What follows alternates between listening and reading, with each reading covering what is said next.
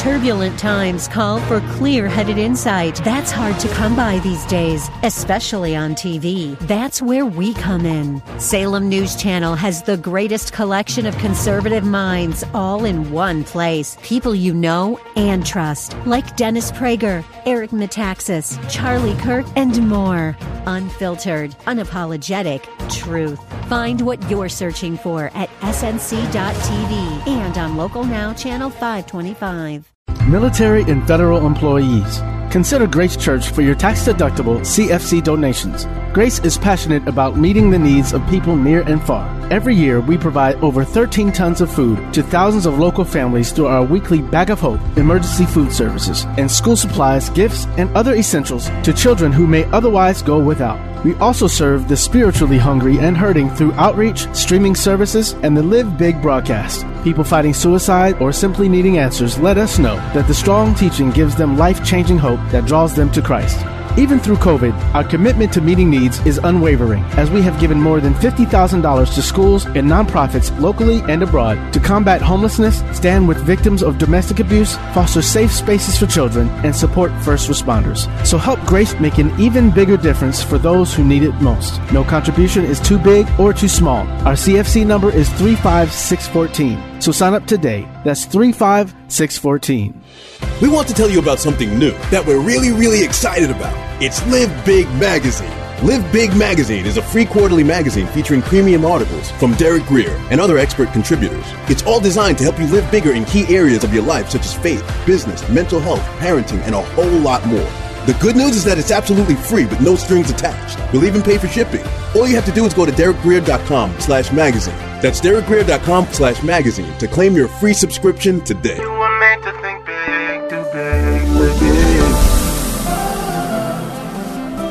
But tomorrow can be bigger. Just grow, let the word overflow, yeah. Live a life bigger than yourself. You're created for greatness. Live a life bigger than yourself.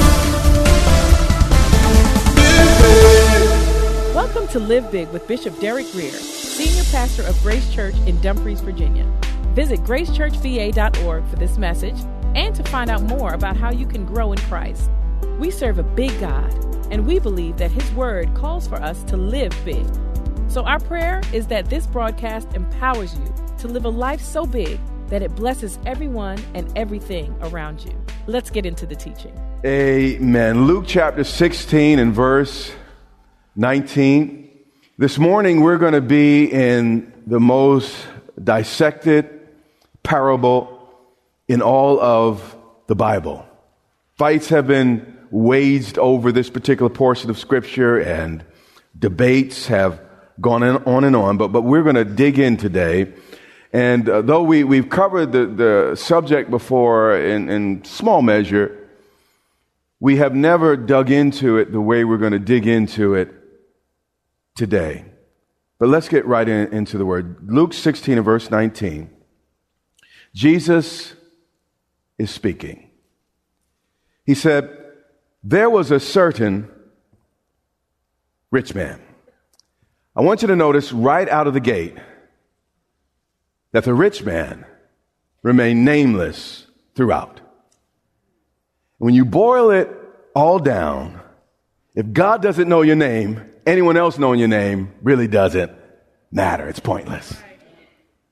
And this rich man was clothed in purple and fine linen. This was, these were the garments of a prince, the garments of a noble, certainly a very, very wealthy individual. The, the issue, though, is he, he looked great on the outside.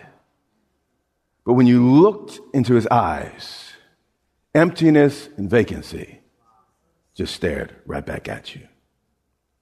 You see, a genuine smile will always be the most attractive curve on a woman.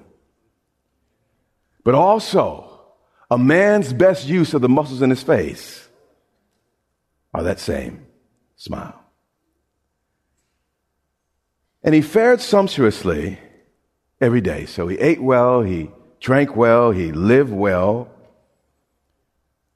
The problem in this narrative, though, was not that this man was, was rich. See, the, the, the problem was this man had everything he wanted, everything a man could want, except a heart. How many are old enough to remember? So, so we're introduced to this nameless man. And then the introduction to the beggar begins with a but. Meaning that, you know, most folks would just focus on the man we began to discuss. But God wants to shift the emphasis here. But there was a certain beggar, a man with nothing, from nowhere, an absolute nobody in that culture in time. But then it says, he was named Lazarus. You see, the fact that Jesus used this man's name let us know that this is not just a parable. In parables, Jesus didn't use people's names. In fact, when we dig in a little bit, we'll discover that the only thing that this poor man had going for him was the fact that God knew his name. You see, Satan knows my name, but he calls me by my sins. God knows my sins, but he calls me by my name. He's a good God.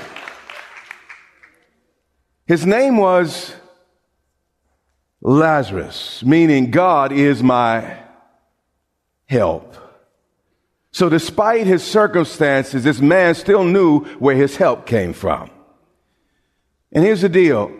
If God does not resolve your issue by next week, next year, or maybe uh, 10 years, maybe the rest of your life, I want you to realize something. God is not in a rush. He has all eternity to reward us for our pain. See, see, we're like, Lord, if it's really, if you're really God, you'll think, God's like, I, I got, listen, we got forever to work this thing out. God doesn't look at it the way you and I do. And this Lazarus was full of sores. The Bible says he was laid. The language implies that he was thrown down there forcefully, roughly, at the gate. So we see a picture of one man covered with the finest clothes, and the other man completely covered from head to toe with ulcers. And this is important though. The thrust and point of, of, of, this parable is not that every poor person is going to heaven.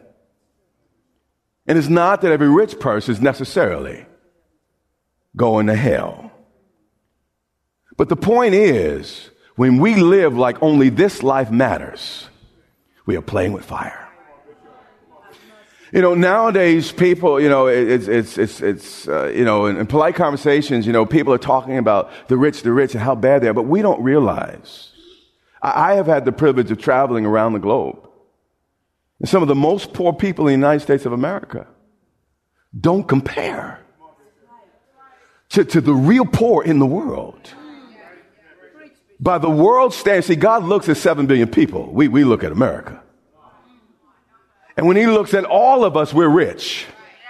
So if God hates the rich, all of us are in trouble. You say, well, I, am not rich. Well, you know what? You got out of, of your house and you were able to walk down a sidewalk. I know some place there ain't no sidewalk. I know places where street lights don't come on. I know places where you can have a Mercedes, but there's a dirt road you're going to take to get to your house. I know some places where, where, where, where, yes, they do have toilets and, and the rest, but the water don't come on for three or four days at a time. So I know you think you from the hood.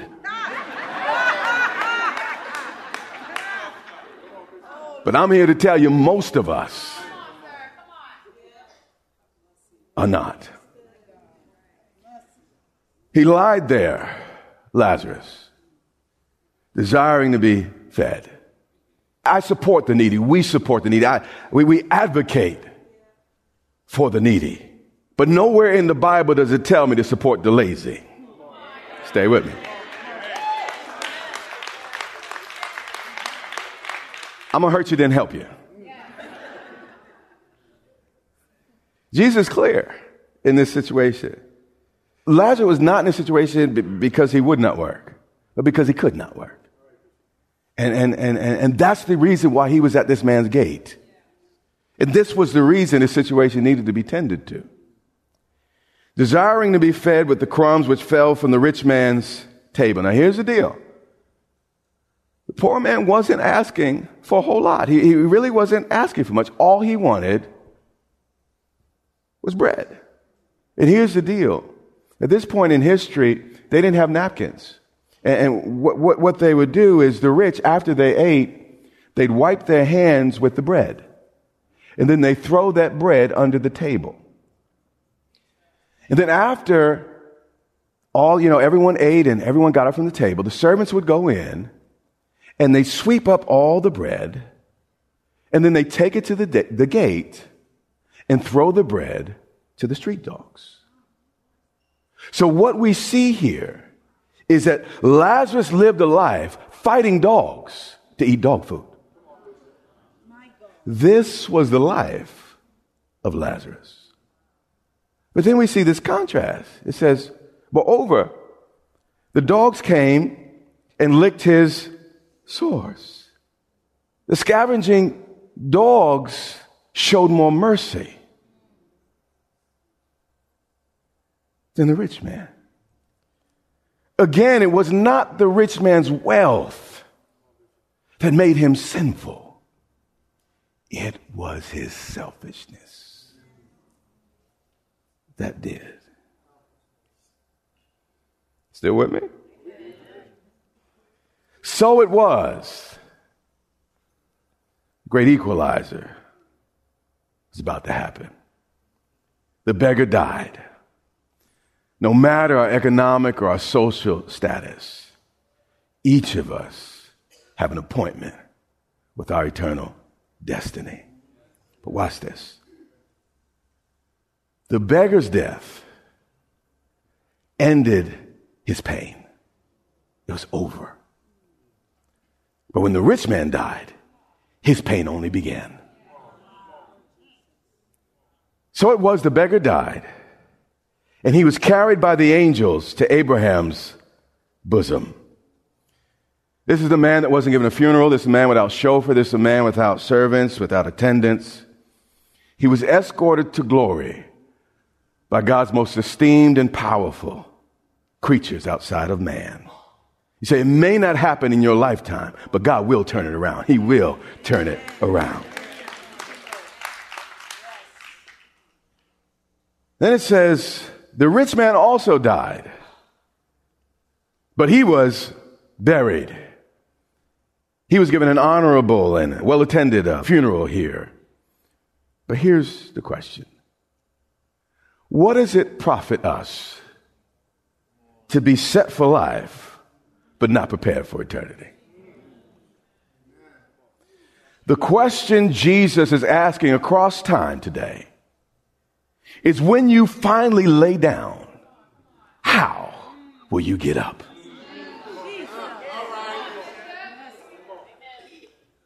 Verse 23, the controversy begins.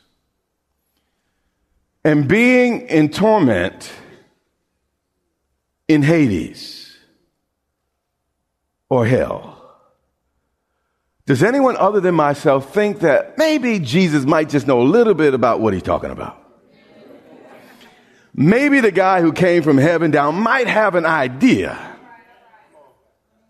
oh, uh, about what goes on beyond what our senses can see, smell, taste, or hear. And being in torments, plural, meaning it wasn't just a singular problem, a singular tormenting issue. Being in torments where? In Hades. The first thing I need you to notice, and by the way, who's speaking here? Not the bishop. Jesus now. Bishop might get it wrong, but Jesus got it right. First thing I need you to see is that this man went directly to his eternal destiny without sleeping, without any, any delay. He goes directly where he's going. Second, I need you to notice that despite, uh, you know, the jokes the comedians make about how fun hell's going to be and, you know, I want to go there to be with my friends and all that, Jesus didn't think that was funny. Because he called it a place of torment. Third, this is really important. Notice the rich man didn't have to do something to go to hell. He just did nothing.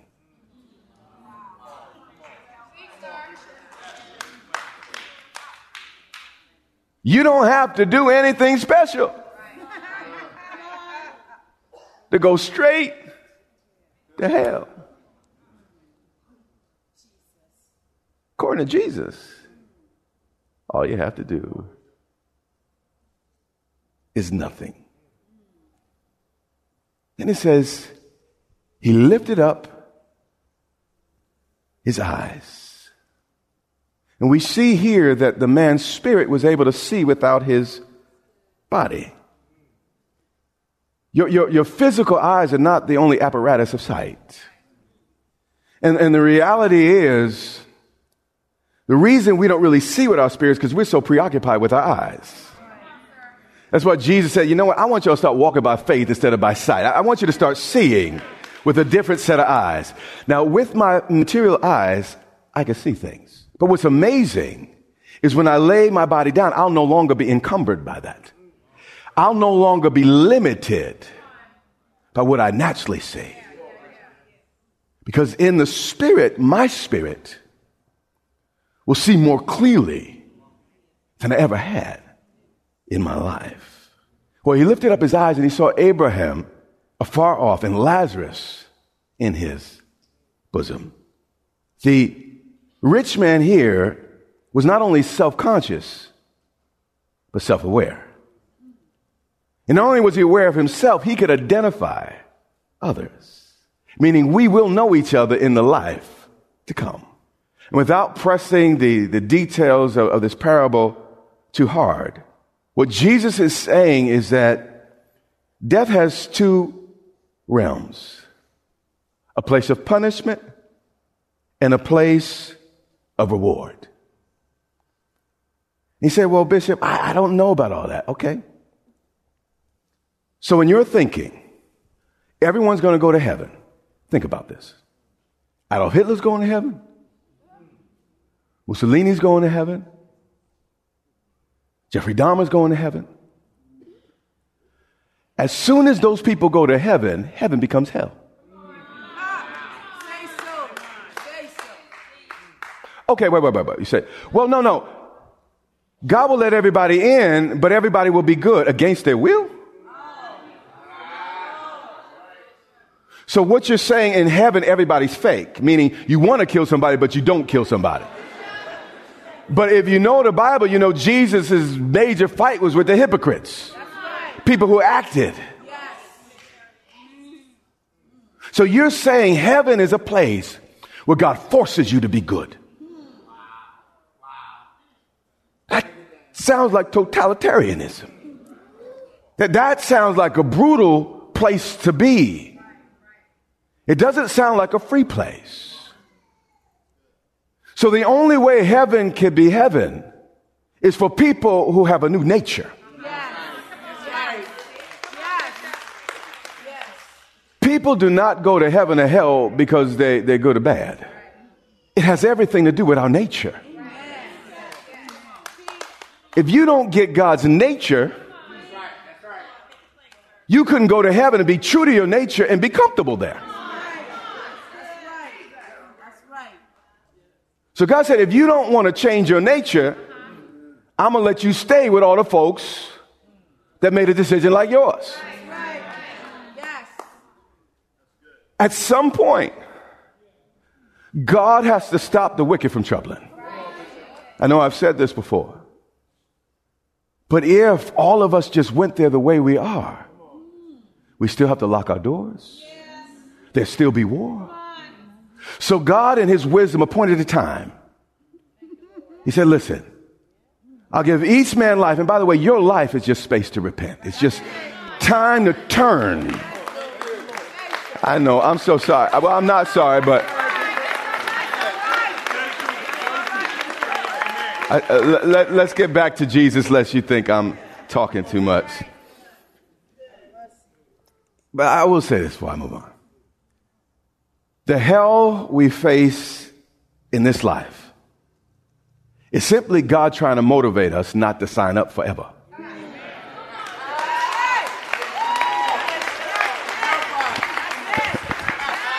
The hell you go through in your life is a gift. Imagine if everything was wonderful. You wouldn't know you need a change. We say, I'm going to let you experience just a little bit of that because when you feel it, I want you to turn to me. And, and if you turn to me, I can, I can snatch you from that thing. So, so all that hell you're complaining about is a gift.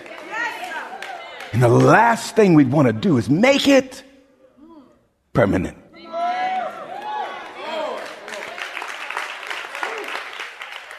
Matthew 25 and 41. Before you get the wrong impression about God, may I show you something else that Jesus said? He said, Then he will also say to those on his left hand, God's people placed on his right and the wicked on the left. He said, Depart from me, you cursed. That's a heavy word. Into the everlasting flame prepared for the devil and his angels. Okay, here's the question.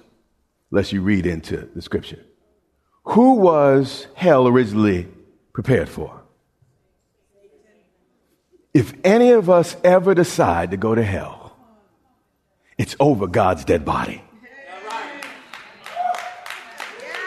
I don't know if you heard what I said. God does not send anyone to hell. We send ourselves.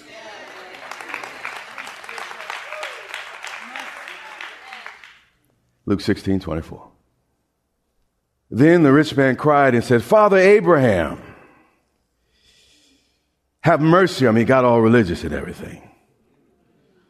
And at first, it would seem like he had a change of heart until we read what he said next. He said, Send Lazarus that he may dip the tip of his finger in water and cool my tongue. You see, he still treated Lazarus like he was his slave. Like, like Lazarus was supposed to serve him and like he was something and Lazarus was nothing and Lazarus had to occupy his time trying to bless him. He said, Send Lazarus, for I am tormented in this flame. The sad thing is, he was not sad about his neglect of Lazarus. He was only sad about his own pain. And there's a difference between being sorry you got caught and sad that you did it. I'm to hug myself right now.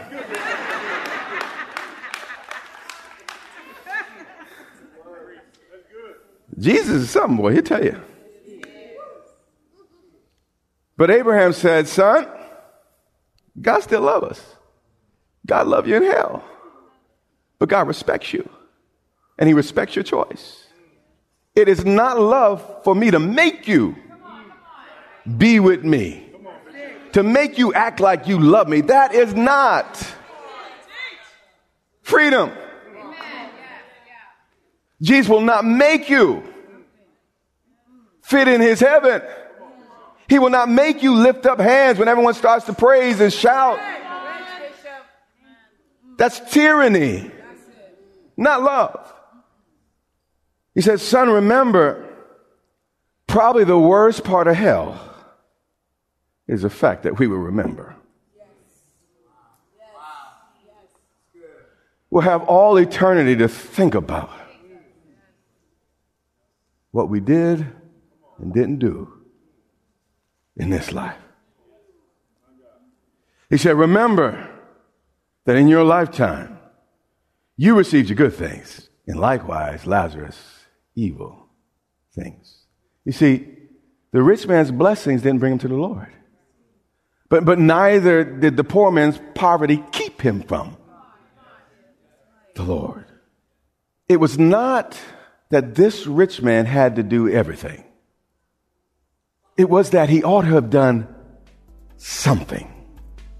You see, what we do in this life will echo throughout eternity. This is the Live Big broadcast with Derek Grier. We pray that you were inspired to think big, do big, and live big. Our goal is to compel you to live in a way that overflows and blesses those around you. We invite you to meet us online for vibrant worship and strong Bible teaching each Sunday and Wednesday on social media or gracechurchva.org. You can also tune in to the Live Big broadcast on television. So check your local TV listings or visit gracechurchva.org for the broadcast schedule. That's all the time we have.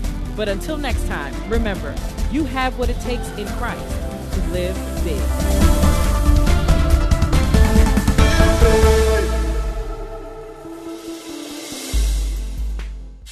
Hi, this is Derek Grier. I want to tell you about something new that I'm really excited about. It's Live Big Magazine, a free quarterly magazine featuring premium articles from myself and other expert contributors to help you live big in key areas of your life, such as faith, business, mental health, parenting, and a whole lot more. The good news is that it's absolutely free with no strings attached. I'll even pay for shipping. All you have to do is go to derekgrier.com slash magazine. That's derekgrier.com slash magazine to claim your free subscription today.